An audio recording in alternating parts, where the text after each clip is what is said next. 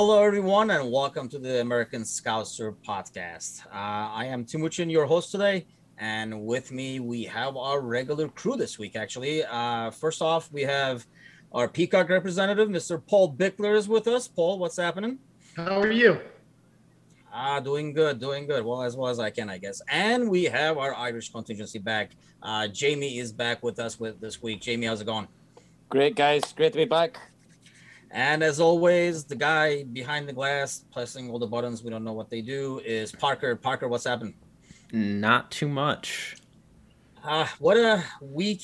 Uh, how things can change within uh, what's like six days since we recorded the last podcast. Uh, we're recording this podcast on February 22nd um, on a Monday night uh, after the Everton game weekend, obviously. So, uh, before we even get to the game and talk about everything uh, regarding the game, let's start with you, Parker. I know uh, you have your weekly trivia and it goes with the Derby this week. So, uh, Yeah, let's so- start with you. What you got?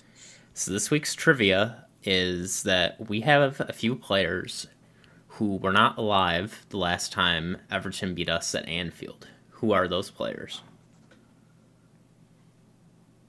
Ah, so Trivia in with a I'm- gonna say players that were on either the starting eleven or on the bench. Ah, okay. off the Everton game. Correct. Alrighty. So let's start with you, Paul. Shoot away, and then we'll let's take our guesses first, and then we'll give the answer at the end. Keep the suspense going. All right, so I'll, I like this because I have the shot. I have the easiest part, right? I get a chance before you guys. You guys have it tough, man, because I'm gonna clear out. I'm gonna get all the youngsters out there and look incredibly smart, and you guys are gonna be sitting there holding the bag. So let's just always let me go first from now on. Uh, I'm gonna start rolling a die. Right. Basically, the kids, right? So we got to go. We'll start the back. Kelleher, uh, Coo- uh, Trent, uh, Kabak, uh, Curtis Jones. Um, who else is like super young? Um, Was Neco on the bench? I yeah, I think Neco's a. Hey, it's not your turn, man. Come on. Oh, sorry, man. Yeah, Neco. Nico. he doesn't need more help. Uh, I think that's all I got, man. Yeah, that's all I got. I know I'm missing somebody. Jamie, who do you have? Do you have any to add? Who did he miss? Did he miss Curtis Jones? No, he didn't miss. No, he mentioned Jones. Jones. Um, Kelleher wasn't on the bench, was he? Um, just trying to think who he missed. Maybe Tsimikas. Um, he's he's maybe touch and go. Um, yeah, that's about it. I'd say. I think so. I don't think he missed any. We should have him go first. Makes life easy for everybody. Write down your answers in chat too. That way we have it saved. Paul, why don't you just go ahead and write down your answers, and then we'll just call it quits. I like that because if I don't go first, I'm gonna complain from now on. So yeah, I Oh, mean, okay, we did. Keller, Cujo. Oh wait, Keller wasn't on the bench. So Cujo, Trent, Kabak, and that, and then Neco if he was on. I don't remember if he was on the bench or not. So that's what I got. So, So- I'm sorry, did you count Phillips? How old is Phillips? You can't. That's cheating. You can't ask that. I'm gonna go ahead and Okay, guess. man, it's a group project we're trying to do over here. I'm gonna go ahead and guess that he was probably born. Uh, uh, he's he's he was born before um, the the last time Everton won, which I believe was '99, right? I don't. I don't think he was. Like I think he's. I think he's older than we think he is. Yeah, maybe because he's been around for a while. So I'm gonna go with yeah. What what Paul said is what I'm going with. That sounds pretty. I don't think he's missing anybody in there. So stay tuned to the podcast, and then we'll reveal the. Hopefully, Parker knows the answer. Uh, so I do. At the end, at the end of the podcast, we can like reveal the answer. Or just Google Um, them yourselves and put yourselves out of the misery that I'm currently in because Paul because Paul Bickler is pissed on everybody's parade and got them all right. Uh, I'm pretty sure you got him right. I'm pretty sure you got him right. So that was the fun part of the, as fun as we can get that Everton game to be. Yeah. Um, so let's start with you, Jamie. Um, just tell me, like overall, what your feeling was after the game, like once the game ends. Uh, I mean, I think all of us we kind of expected the lineup to go out. I pretty much assumed that we would not have the two new center backs playing together against Everton. So I don't think the lineup was a shock, but I mean, obviously the result is not what we wanted. So, like, I mean, what were your like thoughts of the game in in general? It's hard to put it into one word. Um, that's not a four-letter FUC. Um, but yeah, no, honestly, it's hard to hard to say this, hard to even think it, but it was coming, wasn't it? it if if Everton was going to beat us, of course it was going to be this fucking year. Of course it was going to be at Anfield. Of course it was going to be fucking today, um, or fucking Saturday, whatever it was. The all days have seemed to have rolled into one after that fucking defeat. Um, but yeah, you know, it, it's the it's relentless, and it should be because it's been 22 years. So that's what they get to do. They beat us at home. That's that's it. That's the facts of life, folks. They get to brag about it for the next 22 years because I dare say they won't taste um, victory like that again um, for quite some time because it just seemed to be the perfect storm, didn't it?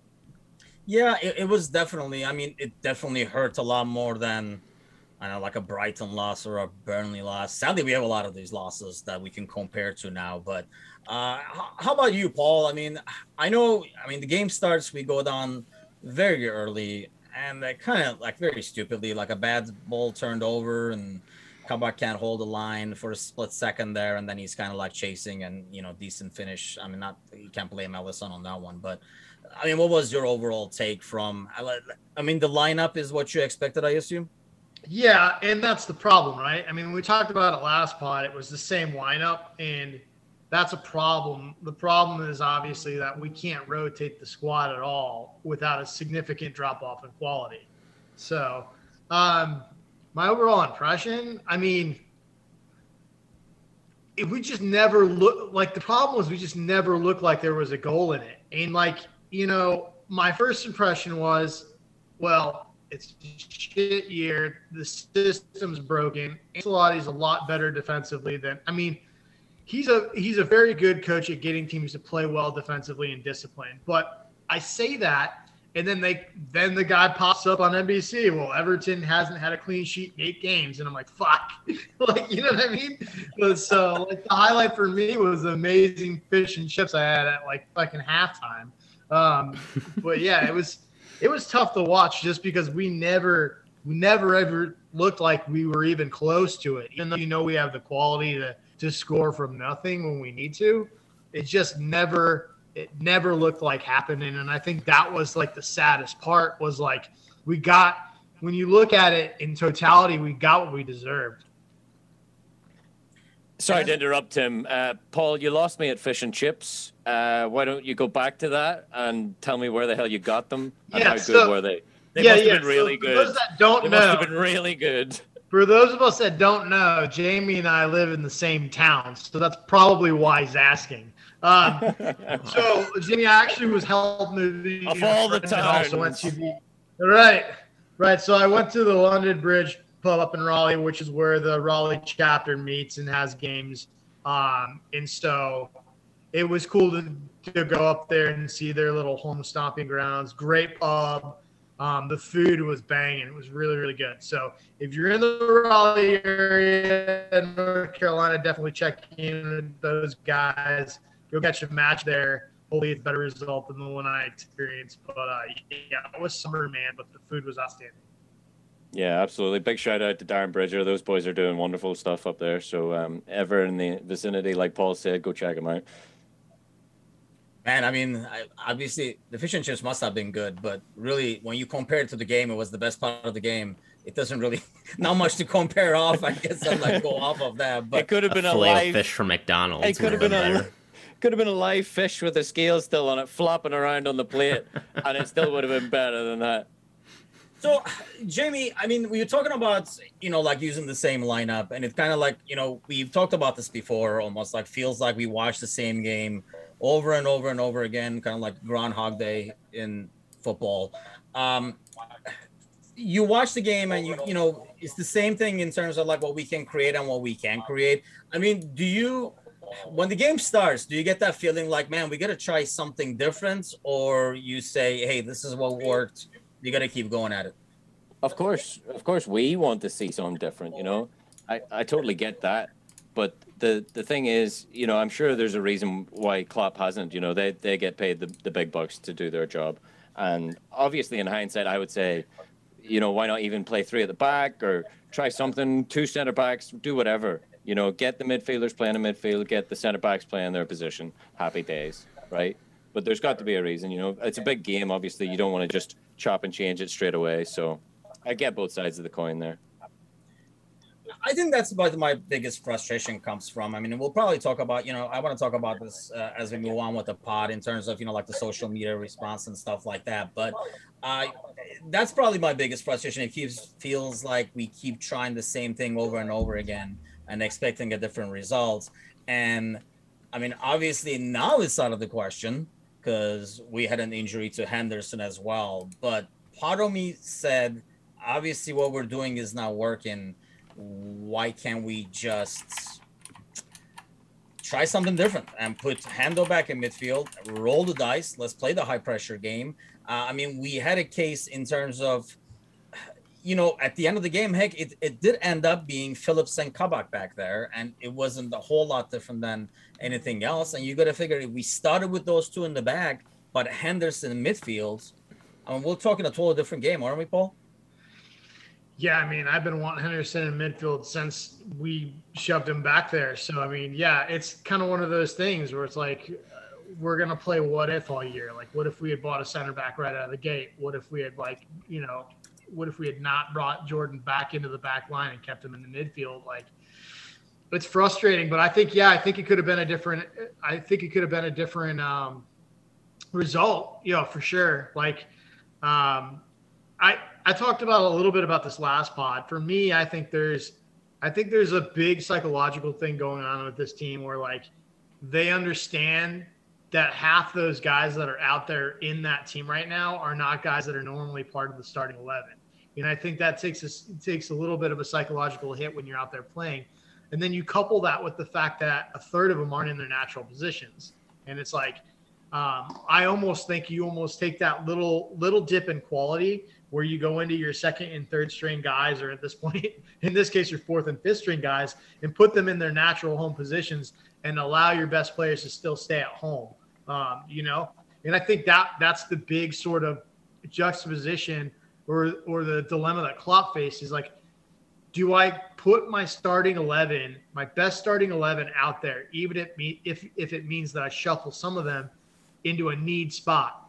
Um, and I think we found out like the hard way that that didn't really work. I mean, because we sacrificed a lot of the way that we set up and play. Um, and coupled with the fact that we have seemed to double down and consistently want to continue to play with the high line, even though we may not have the players to do that. Uh, so yeah, I mean, I think Henderson in the midfield should have been a priority. I think you know it's just one of those things.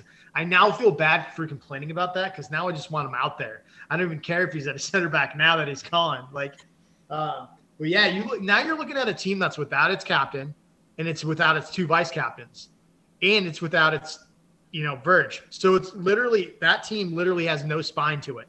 It's got the entire central guts of that team are ripped out of it, including its leadership. So then we're like, man, why does this team look so deflated? Where's the energy? Where's the confidence? It's like it's all gone, and they've got to be able to find it. But usually, you get that at Anfield when you're in top in front of the Kop. They don't even have that. So it's like you know, it's just the perfect storm, really. It is the perfect storm. And so, Jamie, why do you think that is in terms of us trying the same thing? Is it just stubbornness? Is it lack of options?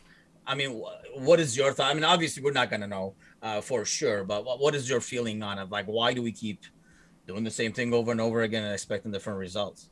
Maybe we haven't hit our head quite hard enough against that wall yet. Maybe I don't know. Um, and all and and I don't know. In all honesty, there's there there has to be some reason. There has to be some sports medical reason. There has to be some uh, coaching reason that that we've started these because you, you literally can't make an argument for why Hendo didn't go into midfield. Like it's argued as well, like his injury was probably ha- going to happen at centre back quicker than it would happen in midfield in his natural position. He's not doing what he's there to do. He, he doesn't really know the trade too well.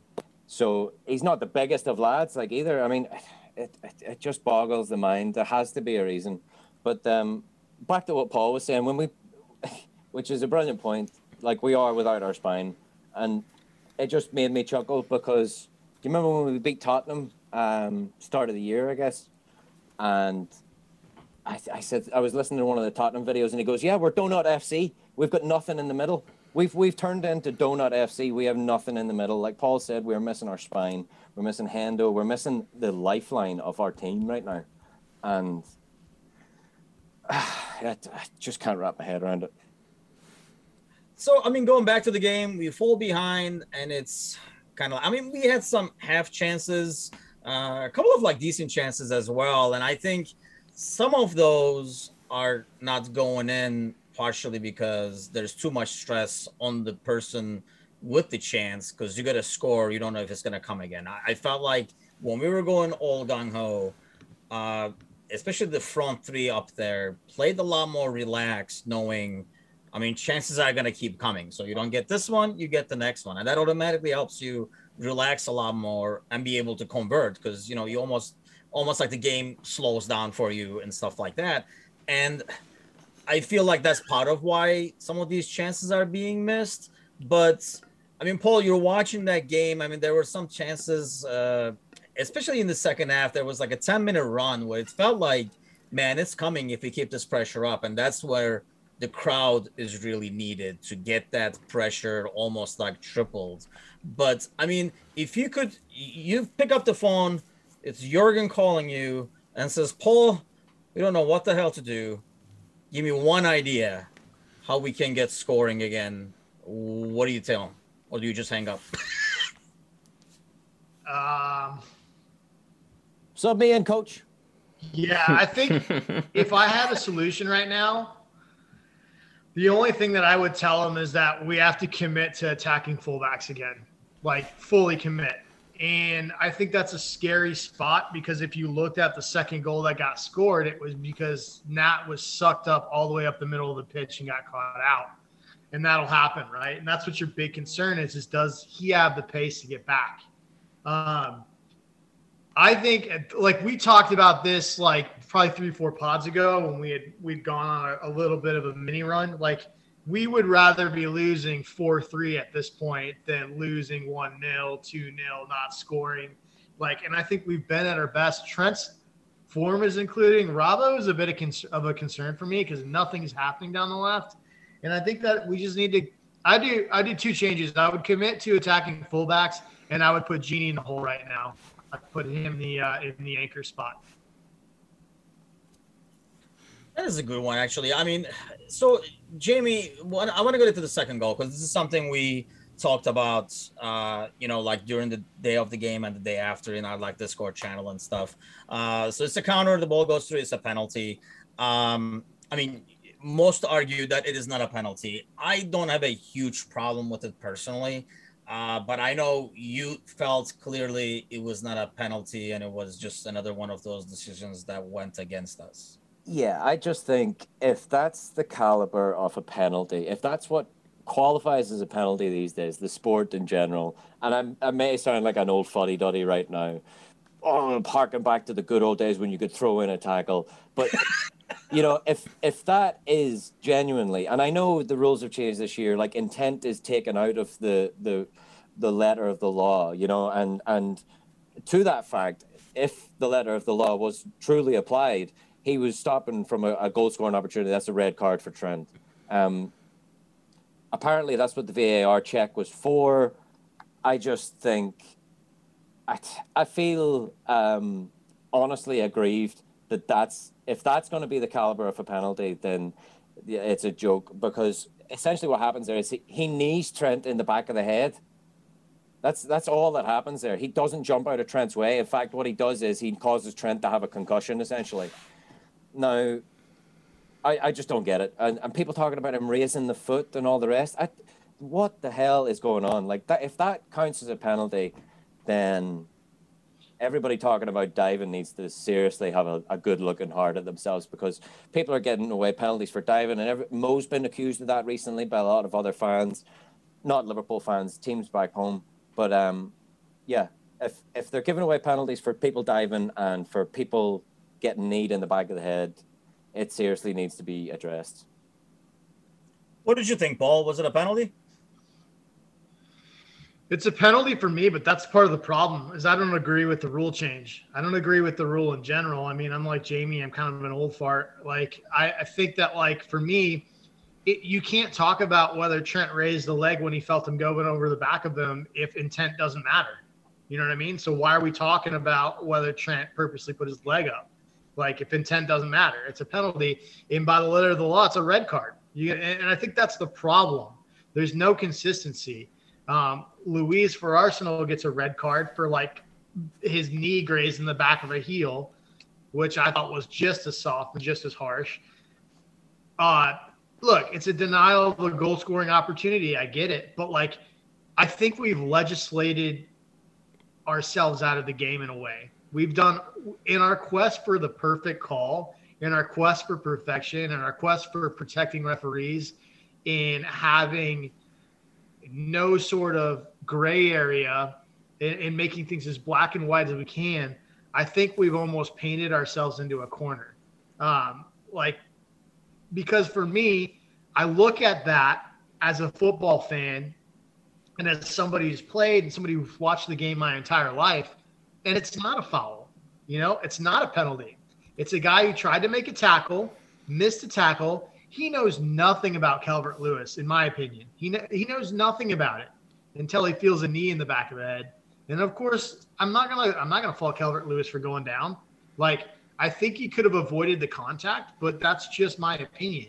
So like by letter of the law, it's a penalty and it's a red card. And like that's my that's my problem with it because when I watch it in real time, and even when I go back and look at the at the at it slowed down, it's hard for me to justify. Like it just doesn't feel like it should be a pin, whether it's my team or not. Bias aside, I felt the same thing with the Luiz call, you know. Um, but like that's the way that we've written it into the bylaws. And you know, it, as much as I don't care for baseball and as antiquated as that sport is, I think the way that they call that sport is they have it nailed on in the fact that they allow room for for things like that for for common sense judgment to enter into the fray whether that creates controversy or not.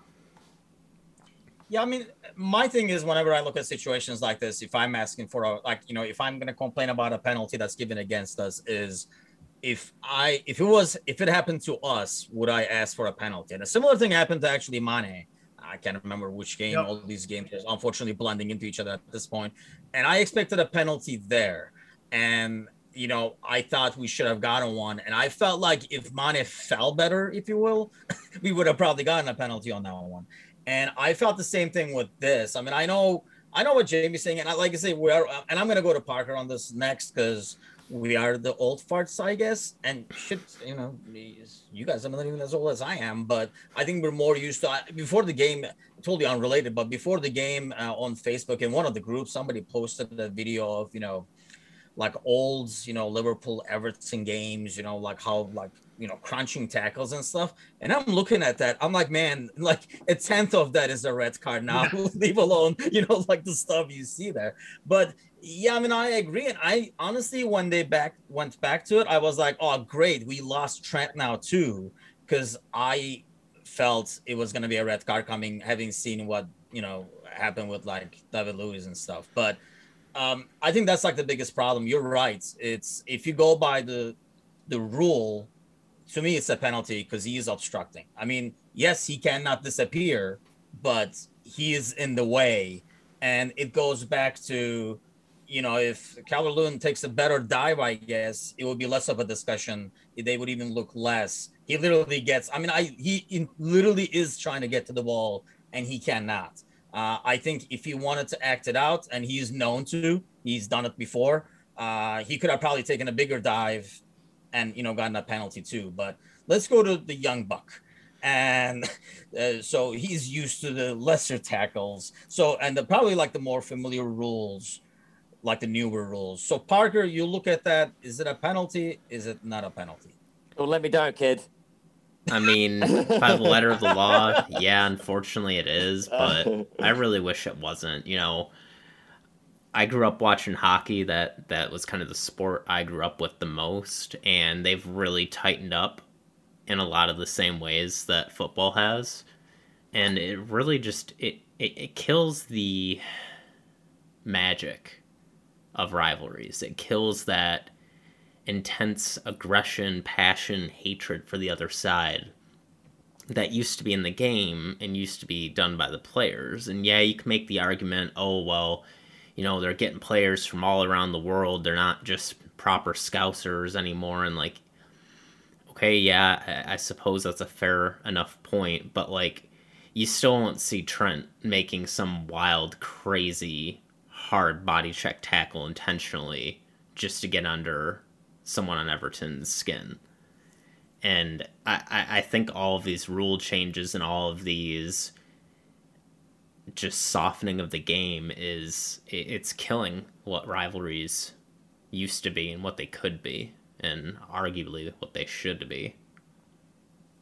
I mean, to me, I mean, we've talked about this before. I think Mike's stance on this is clear. As much as I do want the calls to be right, and it is nice when it fixes a you know wrong call and offsides, whatever the case might be. I really think over the last few years, VAR has kind of killed a lot of the excitement of the game, at least for me. And you know, I know a lot of people love it because uh, it's more about getting things right and stuff, and I understand all that. But when I sit down and watch a game, I mean, the whole joy of watching a game to me has diminished significantly just because you can't even celebrate a goal anymore. You know, you have to like watch everything over. Game stops for five minutes. We're like drawing lines all over the freaking place. Nobody knows what's going on. I mean, to me, it has become everything that I kind of made me start disliking NFL. You know, when I came to the US first, learned the game of football, I really liked it. Eventually, I was like, man, like the rules are so vague, like what is a catch and stuff like that. It has become that. I feel like nothing is clear anymore. Like who's drawing these lines? Where are they going? Is it the arm? Is it this and stuff like that? And it really has taken a lot from the game itself. Well, even beyond that, you know, we just saw with the Trent penalty, the ref looked at the screen for like two seconds, and he's like, "All right, good enough for me." I think I'd I mean, be I'd be almost okay with VAR if I felt like the fans overwhelmingly didn't like it. Like if I if I don't care for it, that's fine. But if like the players and the rest seem to care for it and it was like doing all right, I would I would kind of get it. But the players hate it. Like, and I feel like that's got to say something when the players involved just across the board do not like it, and it's not doing any of the things that it was really set out to do. It's if, if anything, I think it's created more controversy. I think that's where it gets like we have to have a serious look at like what are we doing, you know? Do do they have like a players union like the MLS does? Yeah, I'm sure they do. I, like that's it. The the players should be the ones who who are like listened to on this. You know, like like Paul says, when the players don't like it, something's not right. They've all complained about it. Like not, and it, it's not just VAR taking away the celebration of a goal. It's now affecting all parts of the game. Like tackling it is just as part of the like a beautiful tackle is even better than a goal sometimes. Like it, it's it saves a goal. Uh, that's even better than scoring a goal. Like it's taken away all these little things. Like it's just has this. It has to come good. And I'm wondering what major, what major superstar in world football is gonna ha- have to get hurt before they change the way they're handling offsides. You know, where they continue to let a clear offsides continue until the play's over like somebody's gonna get there's gonna be a major player who gets seriously injured in in allowing play to continue in those situations and, and until they even look at that. It's like it just doesn't make any sense to me. Absolutely. Yeah. I think that's uh, yeah, it's like the most frustrating thing when it's very clear offsides to even the naked eye, and obviously the linesman saw it because you know 15 seconds later they were like, "Hey, that was offsides, by the way." Well, okay, like then why did we freaking play it? But I guess my whole thing about like going back, coming back, you know, full circle because I'm sure we can talk about VAR for eight pods in a row uh, if you dissect like different incidents and stuff. But to me, like the main thing was I, you know, we could discuss if it was a penalty or not a penalty. At the end of the day, to me, it was like doesn't even matter. That was not really the problem, and I think that's like the biggest. part. I mean, and not to say that we've been screwed several times with VAR and different refereeing decisions throughout the season, especially in the front end of the season.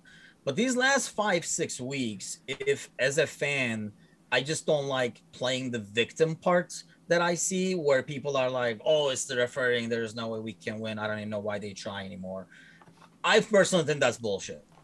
I mean, that is bullshit. Because, and you know, like it's like, oh, there's a conspiracy, you know, they don't want Liverpool to succeed and stuff. Guess what? We kicked everybody's ass last year and they didn't start disliking us six months ago. I mean, it's a matter of, you know, I understand. And like I say, I'm not even arguing the fact about, you know, we can, how many points we've been screwed out of with like, you know, dubious, you know, VAR decisions. But in this game, in the last four or five games, in this, you know, what let's call it a slump, I guess, for the nicest way we can put it, I, I think refereeing is probably the last thing I would look at. And I think that's what the part that bothered me the most was people you know, looking at that and making that the focus.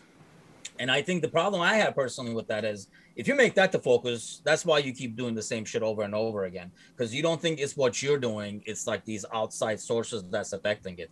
And to me, that's not the reason. That's not why we are struggling right now. Crisis, crisis. Call it what it is. It's a crisis. Everybody said crisis back home. Crisis this, crisis that. Liverpool are in a fucking crisis. I mean, you're you're absolutely not wrong. All that Wither and, and, and Heather here and there, like bullshit, like what if this had happened and maybe there is a conspiracy. Yes, the, the thing is, it's not just one problem. There's many problems. It's so yeah, I get all of that, but it, it's not like well, there's no way you're going to be able to put what your finger on one of the problems. The referee an issue, yeah, it's an issue. It's not the reason why we lost. We were never going to score that game in, against Everton. We haven't looked like scoring from open play at all recently. So it's just one of them things. It's not it's not the problem of the referees. The, that penalty wouldn't have mattered.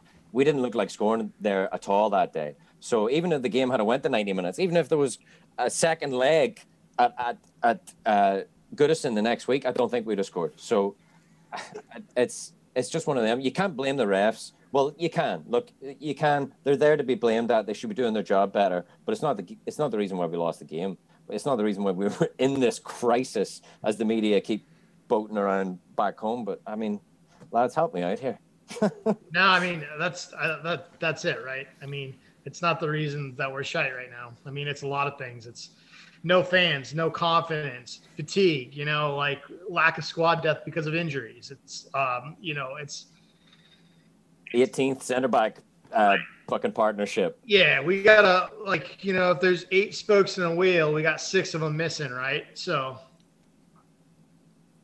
Yeah, I don't want to dig into. Actually, let's go with that because I saw the stat. I hope I'm not taking away from one of Parker's stats, but I saw that if Henderson was able to finish the game, that's the longest we have had the same center back duo play together, and that's like like three games or something like that. Something crazy like that. It's like two and a half games or something like that. But so before I spew out numbers that are not totally accurate and specific, uh, Parker, no, you're you're Parker, right about that one. You're definitely yeah. right Parker, about that shoot us some uh, stats uh, that I know you have. So yeah, I mean we. The frustrating thing about this game for me was the fact that we just couldn't convert. We had 15 shots, six of them on target, to their nine shots total, six on target. We had 72% possession, 693 passes with 87% accuracy. It, it just nothing was falling for us, you know? And the really, really crazy thing about it, too, is so if we take the Premier League table since Christmas Day and have that be a totally separate table, Oh, Anyone want to take a stab and say which place we'd be in right now? Oh fuck, Parker. Oh, 16. God. Oh, oh, stop. I think we're stop. one or two from relegation, right? Somewhere yeah. around there. Any guesses, Jamie? 18, 19 sounds about right there. Jamie's crying over there. Paul was Paul was right on the money. We'd be in 16th place. Jesus. We would be fighting a relegation battle with Sheffield and West Brom. But the good news is, folks, we've got 40 points, so we're safe. And you know, like I'm glad you kind of brought that up. And I, I actually like when Jamie mentioned the media. That's kind of like another one of my pet peeves, and that's why I kind of wanted to talk about, you know, what your guys take on like what you guys see in social media too. But it's the oversensitiveness, I should say, of some of the fans in terms of what the media says against us. And I mean, let's face it. I mean, I don't know about you guys, but I love listening to that shit when United was sucking last year or the year before that and the year before that. And this a little is bit of what the Schadenfreude. media does. This is what the media does. And you know, last year it was just fun to sit back and listen to the two Robbies just drool over this team, or you know, uh, how like you know, like Martino was like, I mean, all of them, you know, like anybody like Sky Sports, everybody was drooling over this team, rightfully so. They were we were kicking everybody's ass. But this is what the media likes to do. They like to build you up and they like to beat the shit out of you on the way down as you're going the way down. And I don't think, you know, the whole like going back to the whole like the conspiracy thing and i'm not you know i understand some of it does exist. I'm not dismissing the entire part of it. But i feel like we're kind of being oversensitive to some of the stuff that the media says and stuff just because i know it kind of puts us in a shitty mood and you listen to fucking tim howard talk shit on top of everything and it makes it like even 10 times worse. But i mean what is your take on that paul? I mean i feel like it's just like natural. We just obviously it, it hurts more when it's your team. But i mean i was having a good old time watching them rip United's. I think it was like last season, the season before. Yeah, it's been a while. I It's mean, been some good times. like look they're selling old chuckle. stories right they're selling stories so like last year the fact that we hadn't won it in 30 years was the story in the fact that we were just completely steamrolling the league so that's of course what the story was right um, especially given the fact that manchester city had been largely dominant over the last five seasons you know with some blips here and there so the story this year is obviously the decline and fall of Liverpool. Tragedy sells. I mean, it's not like I don't know. I don't get it. I'm I, you know, I'm an English major by trade, so it probably is not going to get very far with me just because like I, I mean, I know what a, I know what what journalism and, and stories and, and selling that is, right? So, I mean, everybody's looking for the narrative that's most interesting. Like, and, and that's obviously what's happening with us right now. So, like, yeah, it doesn't really bother me outside of the fact that I worry sometimes about how it affects um, the team, you know, how it affects. Um, it seems like more so this year than on our rise to the top. Like it's affected Jurgen a lot, just in terms of the fact that he seems uh, particularly particularly down or frustrated in his press conferences. And I mean, we love Jurgen for the fact that he wears it on his sleeve, right? But he also like I think, in my mind, he has a better poker face than most people think and most people know. I always go back to the fact that he looked at the camera dead in the eye less than 24 hours between Alisson came touchdown in Liverpool and said that we weren't in for him. So I mean, he can he can obviously hold it close to his chest and and say what he thinks everybody wants to hear. So for for me to see him uh, seem like it's taking a toll on him, that's the only thing that worries about me with media stuff um, over in the UK. But like the actual the actual stories themselves don't really bother me. The reaction by our supporters is honestly pretty predictable. I mean, uh, like I, I'm not shocked by anything anymore. It's it's annoying and it's hard to see, but like it just is what it is. I think it's always going to be like that. So I, I want to like kind of touch on that too. Uh, but before we even get to that, I, Jamie, I want to. I mean, obviously, you're like a long. I mean, we're all since we're older, uh, we're like a long-term fans and stuff. I mean, what is the most frustrating part to you? I mean, there's so many things to be like, obviously, you know, frustrated about results and play and injuries and all that. But I mean, when you, I know, Saturday evening when you try to relax after a day like that, what is the part that's like most frustrating to you? Well, it really pissed me off because it was my wife's birthday the day before, and she really wanted Liverpool to win. Um, she knows she knows how much it means to me, and it means a lot to her as well. She's she's become a bit of a, a true blooded red as well. But um, in all seriousness, um, we had a great day. Fuck Liverpool. Um, no, I joke. Um, It's ridiculous. Look, the media have have got it in for us. We're the most hated club in in England. Like that's a fact. We've all we're always and we kind of you know we kind of wear that badge with a, a wee bit of pride. And everybody used to call Liverpool the victims and all this sort of bullshit, sort of surrounding Hillsborough and all that sort of fucking hatred bullshit. Like so we're we're easily the most hated club in England, and we do enjoy that fact because when all those people were giving us the praise that you were talking about earlier, that must have really fucking hurt them. you know, Exactly. praise- Yeah, I know. Yeah, exactly. Yeah. all that praise was coming out of the other side of their face, like they're bullshitting. And so we won the the uh, Euro champions sixth time, and the media were already building us up to win the Premier League after that, before a ball was even kicked in the Premier League. Like that's how bad the media are. They're whipping up a frenzy before game day one. So they were waiting for this moment uh, for for even a blip. Like they call it a crisis. We're not in a crisis. It's a fucking blip. It's a slump. You you're gonna put a label on it. It's not gonna be a fucking crisis. You know what I mean? So I don't know. The what annoys me the most, I guess. Sounds like that.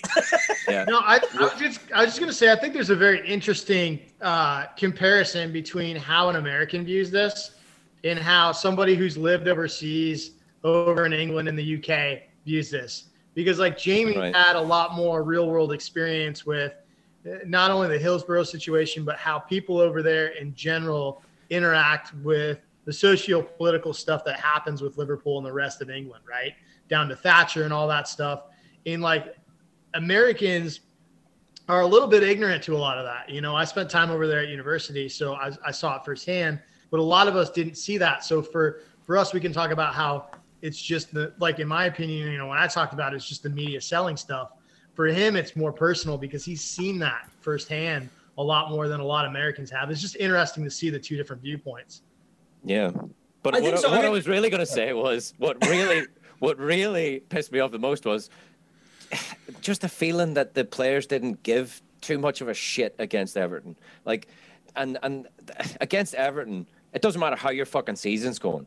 They that is their season in a nutshell. They've just won the Premier League. They celebrated that in the changing rooms loud enough so that we could hear them from our changing rooms. That sh- that pissed me off the most. You know what I mean?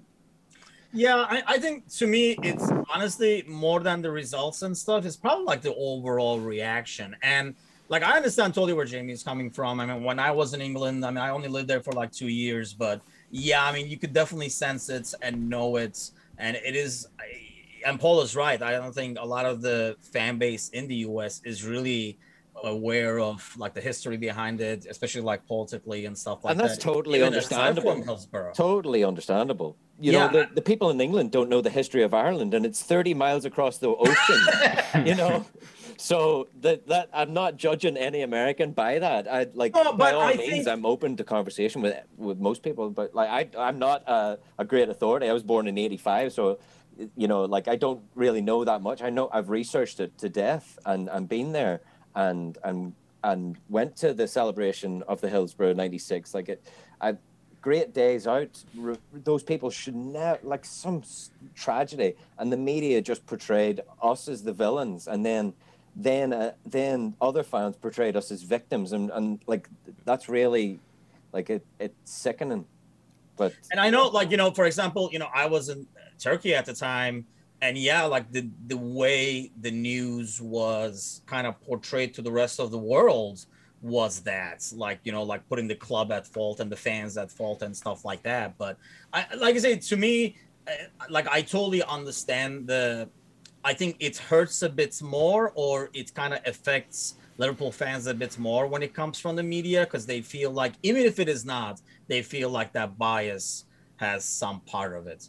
Uh, and it probably does. You're probably right. It probably does hurt to say, man, these guys are kicking everybody's ass last year, and they might be. It kind of like goes back to me enjoying, you know, United misery, I guess. You know, 'cause I watch it. Right. So, so what? I mean, to me though, personally, like I, the thing that gets to me the most is probably really the fan reaction and like overall that I read and see. I mean, that gets on my nerves more than you're already like upset with the score. And I was actually having a conversation with a couple of like Liverpool fans uh, earlier today, and I mean, I don't know, maybe this is just for me or like the individuals I was talking to, but it almost feels like we had Liverpool. We were been kind of spoiled in terms of having Liverpool as a constant positive in your daily life, right? I mean, for the last year and a half, two years or so, I mean, within this pandemic and all the shit going on, people have a lot of stuff going on, you know. I mean, due to the pandemic or like social distancing, not being able to go out, not being able to do this, see loved ones, and you know, everything is distant and all that kind of stuff. I think we all had a constant positive where you were just going to sit down on Saturday and watch Liverpool kick some ass, and that was going to be, you know, like you know that was going to be your highlight of the weekend at least, and you were like, gonna, you were looking forward to that. And I feel like we've kind of gotten so used to that, and then it's suddenly turned into a negative over the last month and a half, which I personally feel is why there's this ridiculous overreaction. Or am I just being too naive? People are just jerks, Paul. Uh, no, I don't think you're being naive at all. I, I agree with you. You know, I don't have a whole lot to add to that. I think you're right. I think we we got used to we got used to the good times, right? I mean, in like, you know, we talked about this a little bit last year, where it's like like even when we were winning, it was like, oh well, we should have like, you know, we got lucky. We should have won four 0 Like we can't depend on like it's like, well, yeah, that's what good teams do. They you know they make their own fortune. They win one 0 on a bad bounce or mistake. You know even like this year we did that one. So like Salah scored on you know the giveaway. It's like, well, yeah, well we got. That's what that's what good teams do. That's what good players do. They capitalize on mistakes. It's, you know, and I think that yeah, we just um, I think that we've just lost a lot of perspective, right? I mean, the sky's not falling. Like there is a real legitimate concern now um, for me that we miss out on top four, right? And I think that's where the fear and the panic is going to start to set in. And when we look at that, like, you know, post Christmas form, and I'm like, oh shit, what does that mean financially for this club if we don't hit top four? And I think that's where the panic and the fear is. But um, I also want to be grounded in the reality of what these kids are going through and, and these guys in general. I mean, they've, they've it's been two and a half years of pedal to the metal for these guys with a lot of uh, heavy, heavy minutes, especially for our front three. And like we said, the guts of this team has been ripped out from a, from a player personnel and from a leadership perspective. And any depth that we acquired, you know, we we, we acquired depth for this. I mean, we it's just not there. You know, it's not there either because like they're injured or because we decided to loan them to Southampton. I don't know. Gotta go dig to the youth team again. I, it's, I know that's I think like the biggest frustration. I, I see like almost like a lot of overreactions, and it's okay to criticize performances. I mean, you can have different ideas on tactics. I mean, we're all. I mean, none of us are making the calls. None of us have all the information, but you know, it's like assholes. We all have opinions, and this is. I mean, heck, there's four of us here. You know, like throwing out ideas, but uh, and that's fine and dandy. It's, it's just like the ridiculous overreactions. Like, like Mane didn't become shit over fucking like last 30 days. Remind me to mark this podcast explicit, by the way, because even I'm swearing, so it's pretty rough. uh, so I mean, he didn't become crap over like 30 days. Bobby didn't just become crap, or uh, those are the kind of overreactions I think come to me. And then the total reverse of that is people who think everything is great because everything is not great. I mean, obviously there are problems, and so anybody who criticizes a performance or anything negative becomes labeled plastic, which is like my favorite word now, which nobody has a definition of.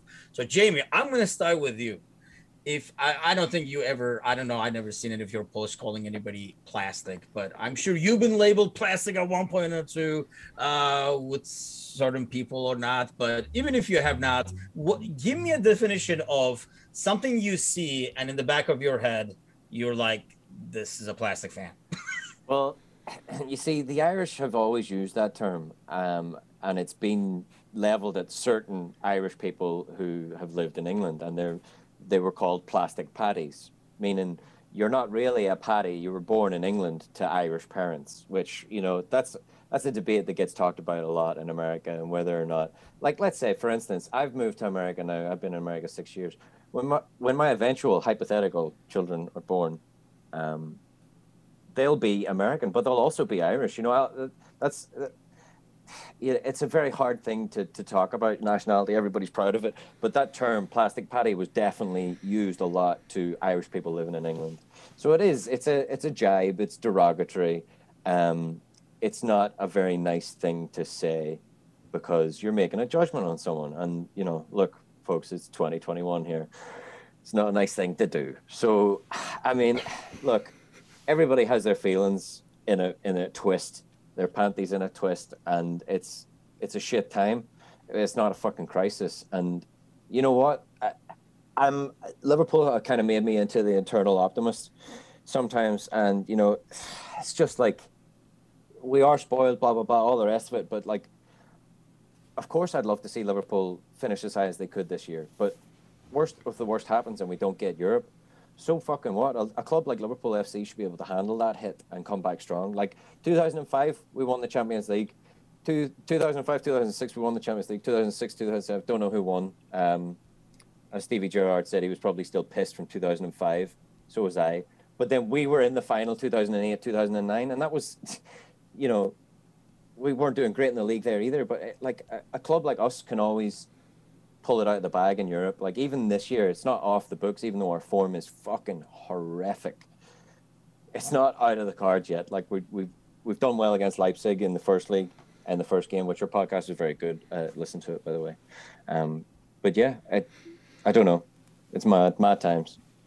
I think. I mean, my concern. I don't know if like Paul, that's what Paul means here as well, but um, it's more about finances and are we going to be able to reinforce the squad knowing that champions league money is not coming in? That's probably my main concern about not making top four. Otherwise there's no difference between being second and fourth or whatever and then hopefully give it a good run in champions league. But you know don't want to be that team that kind of like makes these cup runs but it's kind of like does not have a deep enough squad or a quality enough spot squad to kind of give the title a run every year. Yeah so Park, uh, so let's start with Paul, and I want to go to Parker with that too, because he's the, you know, he's very active on social media as well. So Paul, when you see like the plastic fan label and stuff, I mean, what does that mean to you, or you know, what do you, do you consider to be a plastic fan? I guess off the top of my head, plastic just has to do to me. It has to do with loyalty. Like I think when I hear plastic fan, it's a fan who follows, uh, who doesn't necessarily like who who basically pledges allegiance to a club based on their acquisitions and their winning. Like, and then you you know what I mean? Because like I mean, we have some of that here in the states with other sports. Like, and we talked about this a little bit last spot. How like the next the generation coming up in sports doesn't seem to follow teams as much as they do follow players, and so I see that a little bit, especially when you know when we get a team that like you know we acquire stars from different countries. So when I see when I see plastic, for me, it's like when somebody who's commenting on a Liverpool board as a Liverpool fan doesn't seem to recognize or appreciate quality outside of just direct winning, right? Or who sees the team as just merely plug and play by acquisition. Acquisition, you know, we should buy X player, this player, this player, um, and not really tying that to the reality of the club, like whether it makes sense from a financial standpoint, whether it's a tactical fit, uh, you know, like all those things that requires some sort of base level knowledge of the club and how that stuff works. Like that to me seems to be what I sort of uh, align with somebody being sort of a plastic supporter. Um, I don't like to I don't like to go out and use that term just because I don't think it makes it doesn't help a situation. Um, and I like to give people the benefit of the doubt. I think people can be new to a team and fall in love with the team and grow with the team, even if they're coming from another club. Um, so, I mean, I think you know old school, old school sentiment that you see with old UK guys online is that if you weren't born within three miles of Anfield, you shouldn't be commenting on it, right? So obviously that doesn't really float with me.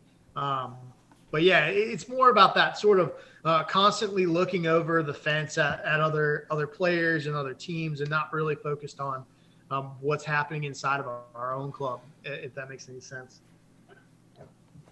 But yeah, I mean, yeah, like we talked, and it's this damn new Parker's new generation over here that's causing all these problems. So Parker, why the hell are you guys just following players on not teams like Paul said? Um, because of the Michael Jordans, LeBron Jameses, the stuff like that. Who are um, they? What's it? I mean, it's like it, it, and I'm gonna get to a point too that Paul sort of made. Um, but you know, we, my generation grew up with Michael Jordan being this superstar, god tier athlete in movies and on TV, and then there was Shaq, then there was Kobe, then there was LeBron, and on and on and on and on. We grew up with that.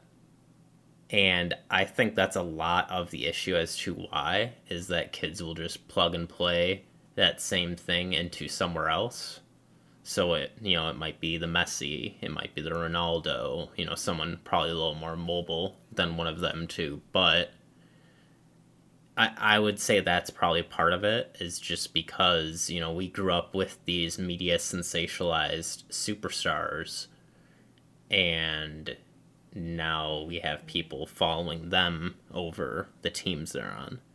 Um, my other point I wanted to make was about Paul saying that you know kids thinking that um, any player can just plug and play in it.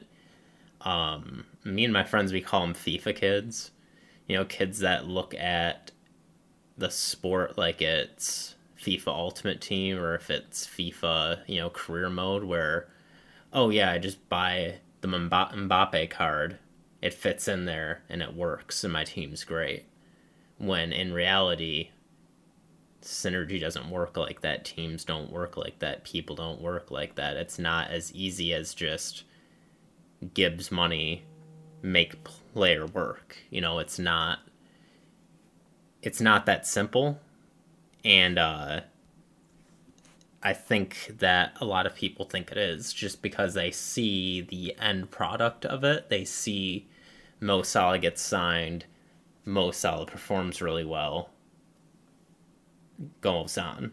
Just go get another you know, Mo. I mean, how hard right, is it? Right, exactly. And you know they don't realize that for every Mo Salah we buy, there's 50 different players that we took a pass on, and I, I think that that's something that there's not really a cure per se to that. There's no way to solve that because, you know, obviously with that whole process of selecting a player and spending you know tens of millions of pounds on that player you know there's a lot of corporate type stuff. There's a lot of internal stuff that goes on that we're never going to know about. Like um god who's the player that we were going to pick up and they failed the medical? They had like pictures of him in the liverpool kit and everything. Fekir. thank you you know, we're never going to know what fully happened with that. You know, there's the rumor that was a knee injury and it's substantiated. That's great, yes. awesome. We don't know that's if that's amazing. the truth. He could have turned out turned up and just been a complete dickhead. And we wouldn't get told that because all of the agents, his agents, the club's lawyers, all this other stuff, none of that's going to get out. He should have signed somebody from Ireland. There's plenty of feckers I know but Jamie but like, can provide a scouting list of these guys. but like on, uh, seriously though, like it's it's not going to be something that's going to be easily changed without just drilling into people's heads. Like it's not that simple. There's a lot more to it that you will never know. Oh, I, I mean, and I don't. You think, have to be accepting of that. I don't think it's ever gonna change. I think we're just kind of headed your direction over here. Uh, like you know, it, it is because of the media. I mean, like you mentioned superstars, and it's like funny you mentioned that because you know, like you name specific names, and and obviously you know, like as follow sports, even even Jamie knows Shaq and stuff. I'm sure, right? Yeah, of course. But like okay. you know, so but, like we know these guys, but we had superstars. I mean, I was just you know, going to say that, like Muhammad Ali's and and Ayrton Senna's and but they weren't they weren't media. made right, as exactly. such media overnight instantaneous. Like they had to wait for a week and, and, read the newspaper off somebody who bought it. Maybe somebody down the road. Somebody down the road like, bought the newspaper even, and it was shared around. Maybe you got it a month later. Even beyond that, like you wouldn't see Muhammad Ali having this huge media event for I'm moving to this place, like we did with LeBron when he went to Miami and sold out a whole ass stadium and everything. I don't know. When Muhammad Ali went to Africa, he he he, he met Nelson Mandela. The the, the rumble but, in the okay, that's I mean that's that's meeting a incredibly important famous political figure. But there was that's a little different tons than of people there. Like the media, everyone was there. You know, like it was. I think it's just not as I mean, obviously things were not as commercialized, and as we move forward, it's only going to be more Right. and more commercialized. So you better save money, kids, because those jerseys will be a hundred bucks soon. Then it'll be 150 bucks. Then you'll have to like you know like do a layaway plan and stuff like that over the Especially if you want players' names on the back. I mean, Yeah. come on. Yeah. I So remember Hockey jerseys names already used to be like that. charged by letter. So you, Who would I miss? That's why I never had my name on the back of my shirt. Mulholland, like, uh, geez, I'm not going to spend two pound a letter on that fucking thing. just go go the Brazilian route. Go by just Jamie. Yeah, Trent. No, Trent. So Fuck that. Parker, give Just us J. the answer to your. No, Trent's Did definitely got to be it on the list. And therefore, did we all get it right? Paul, you were so close, Damn you, Paul! but just a little bit off. I guess. Hold on, hold on. Let me guess you were wrong. There's no way. I was Trent alive. Oh, Did you guess Trent? damn. you did guess Trent. Oh, you can't change now. You jumped on the boat once.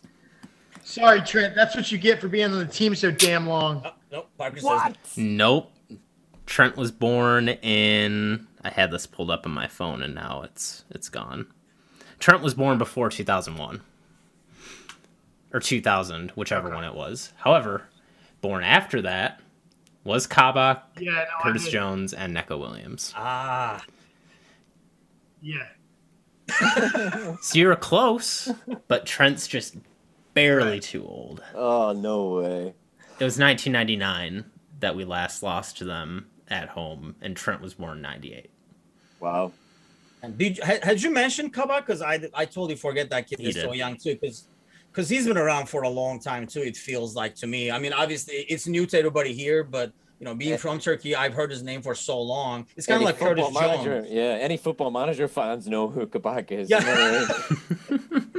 So speaking of Kabak, uh, let's talk very briefly about this coming weekend. Uh, do we go Jamie's route and see if we hit the wall hard enough, or do we change something?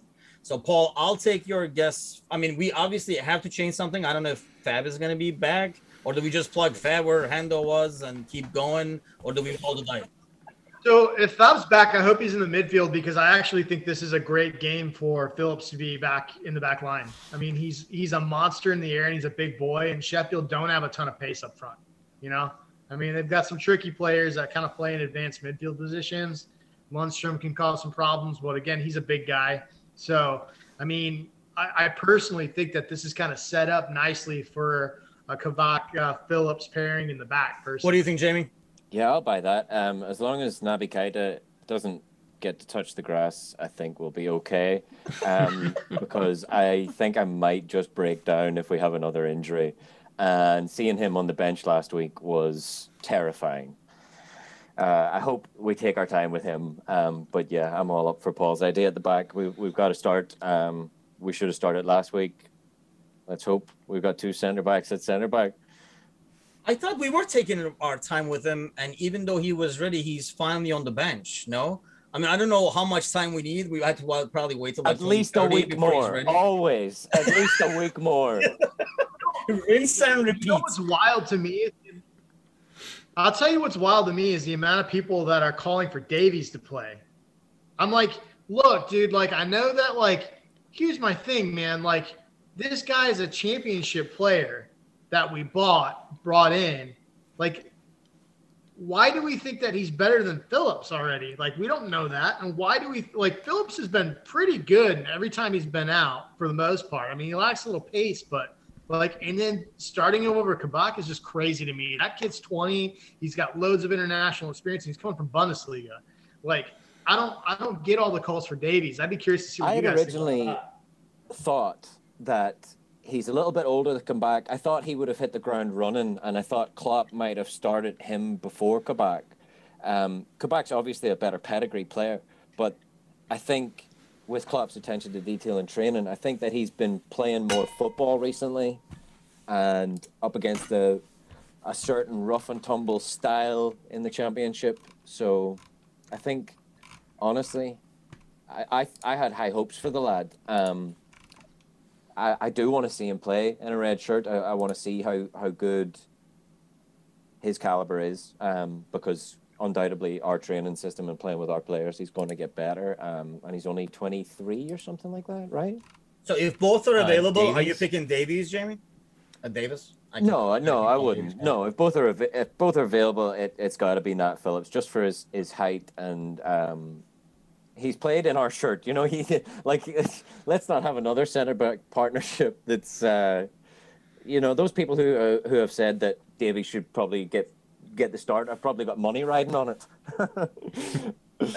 I feel like that's more like the shiny toy syndrome. Like, hey, we bought this new guy. It goes back to you know what Parker's talking about. Hey, I just bought this card in Ultimate Team.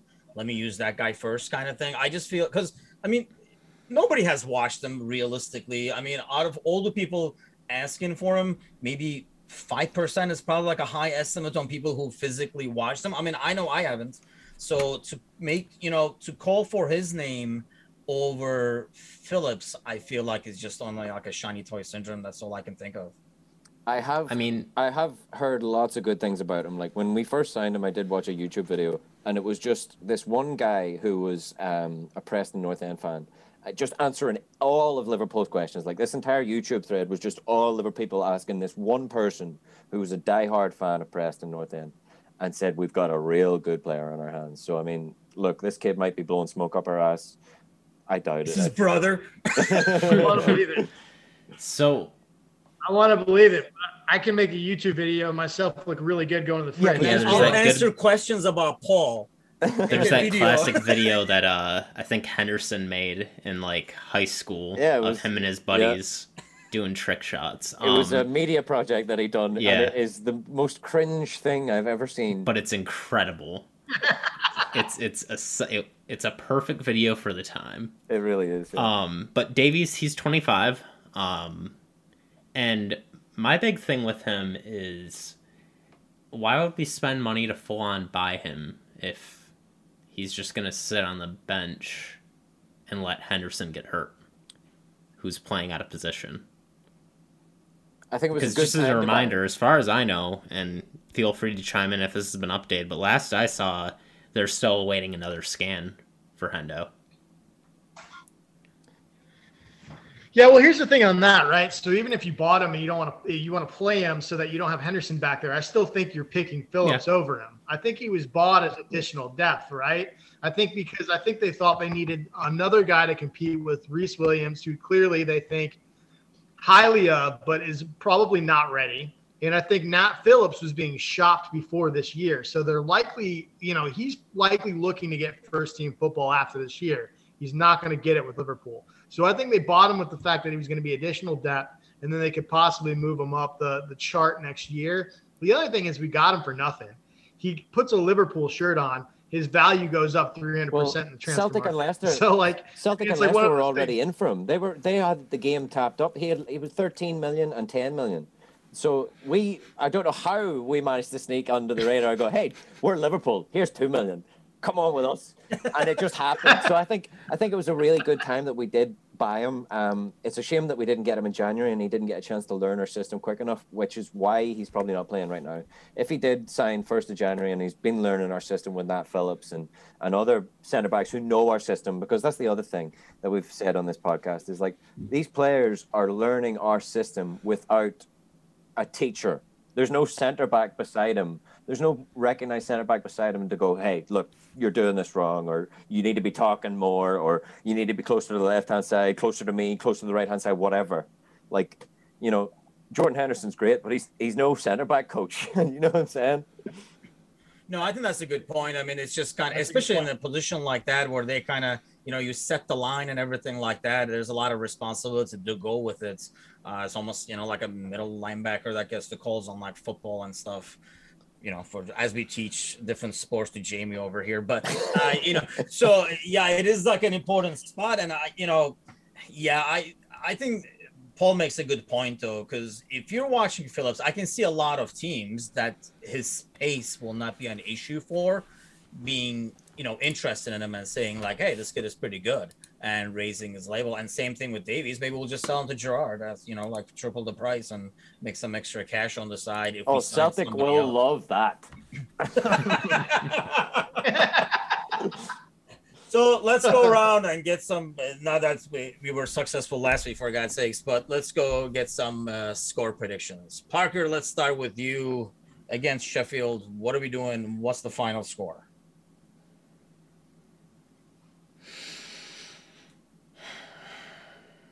I'm gonna go with 0 and they're just gonna be really dumb goals. We're not gonna get to see any worldies. We're not gonna see anything exciting and sexy. It's just gonna be maybe a tap in here, maybe a header off the defense's leg or something. Hey, I'll take any freaking win at this point. I, I don't care if it same. bounces off somebody's ass. But I don't um, I don't blame you there one bit. Paul, what you got? Uh, 2 0, same score line. I'll go with two penalties, although we should have had five, but three of them were overturned by VAR. Don't get Jamie started. Hold on. I, I'd honestly, just like you, Timothy, I, I'd take a 1 0. I'd take a life or death, nil nil to the 89th minute. Uh, I'd take a, a crap OG. I'd take an overturned VAR. I'll take anything that gives me grey hairs, more of them. The more, the better. Um, give me more of this ultimate depressing, maddening season. Line me up, inject it into my veins. Why not? It can only last 38 games. Fuck me. Let's get this season over, lads. Chop, chop. oh man, yeah. I mean- it's... I'm gonna go with. So you guys are going kind of uh, low on this one. I'm gonna go with three one. Uh, I still think uh, somebody sneaks sneaks a goal in, but I'm going with three one. I feel like we'll have a whole week to prepare, uh, regardless of who's playing. We'll be better set, and it is Sheffield. I'm sure they're kind of you know thinking this is their shot as well, but.